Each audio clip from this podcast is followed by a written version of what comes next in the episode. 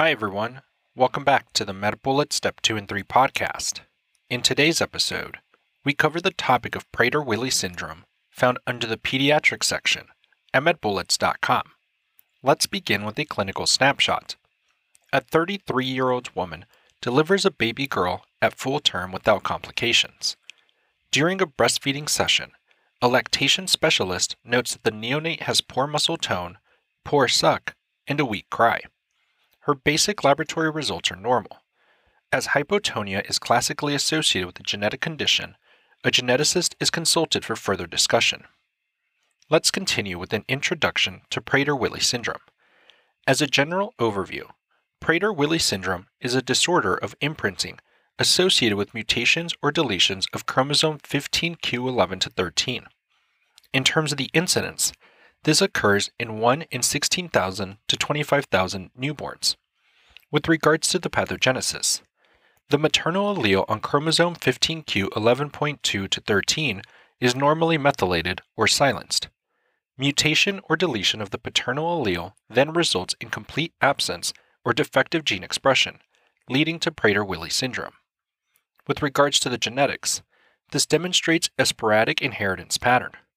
And in terms of the mutations, 25% are due to maternal uniparental disomy, which means there are two copies of the maternal chromosome 15. The majority of cases are due to a mutation or deletion in the paternal chromosome 15q 11.2 to 13. Genes that have been identified within this segment include the SNRPN gene, UBE3A gene, and the Necdin gene. Conditions that are associated include growth hormone deficiency. Moving on to the presentation. Symptoms may include intellectual disability, hyperphagia, and behavioral problems. On exam in the neonate and infant, one may note hypotonia, poor suck, failure to thrive, a weak cry, genital hypoplasia, and cryptorchidism. In toddlers, one may note delayed developmental milestones. And in children, one may note obesity, small hands and feet, a short stature, strabismus, and scoliosis. In terms of further imaging, radiography is indicated to assess for scoliosis. Specific findings would be a curvature of the spine. In terms of further studies, serum labs may include a fasting level of insulin like growth factor 1 and insulin like growth factor binding protein 3. This helps to screen for underlying growth hormone deficiency, and it can be confirmed with provocative growth hormone stimulation testing. Genetic testing may include chromosomal or microarray analysis and it may be done as a prenatal test via chorionic villus sampling or amniocentesis.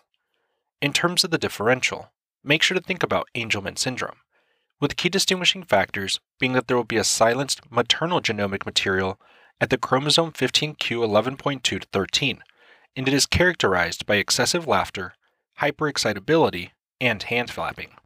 With regards to treatment, lifestyle options include behavioral therapy, this is critical for conditioning a child to normal eating habits and avoiding hyperphagia. Another option is diet and exercise. This often requires coordination between the home and school. And another option is calorie restriction. Medical options include growth hormones. Indications include growth failure and growth hormone deficiency. Another option is hormone replacement therapy. This is indicated for delayed puberty. Surgical options include placing a feeding tube.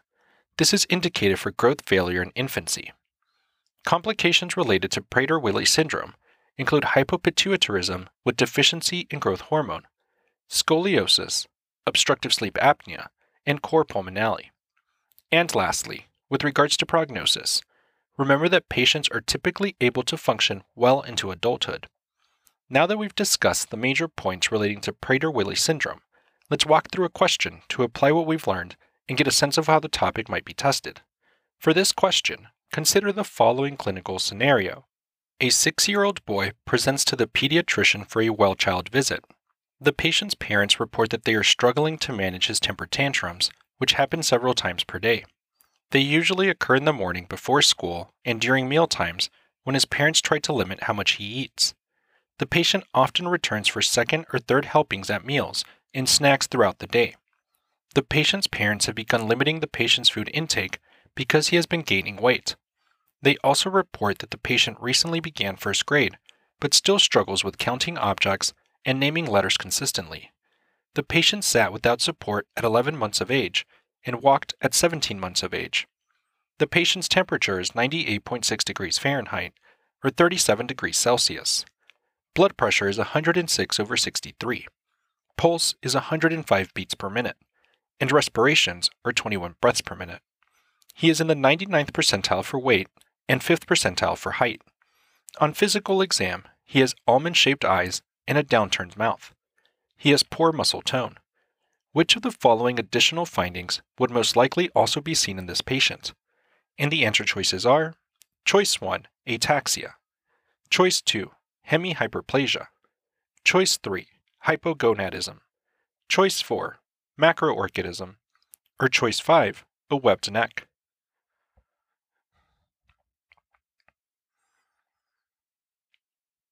The best answer to this question is choice 3, hypogonadism.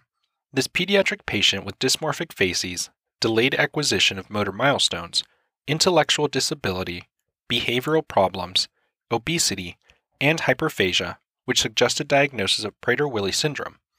Prader-Willi syndrome is also characterized by hypogonadism.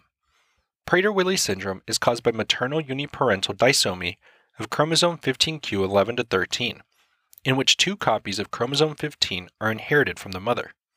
The most common clinical manifestations in infants are hypotonia, difficulty feeding, and delayed acquisition of motor milestones. Patients may also have dysmorphic faces, including a narrow forehead, almond shaped eyes, and a downturned mouth. The most prominent features in older children are hyperphagia, resulting in obesity, behavioral problems, intellectual disability, and hypogonadism. Treatment is with behavioral therapy, dietary monitoring, and hormone replacement therapy. Let's also discuss why the other choices are incorrect. Choice 1 Ataxia is a feature of Angelman syndrome, which is caused by paternal uniparental disomy of chromosome 15q11 to 13. Angelman syndrome presents with short stature, intellectual disability, frequent smiling or laughing, hand flapping, and ataxia. Treatment is supportive. Choice 2. Hemihyperplasia is a feature of Beckwith-Wiedemann syndrome. Beckwith-Wiedemann syndrome classically presents with macrosomia, macroglossia, midline abdominal wall defects, visceromegaly, and neonatal hypoglycemia. Treatment is with surgical repair of the abdominal wall defects as well as repletion of glucose. Choice 4.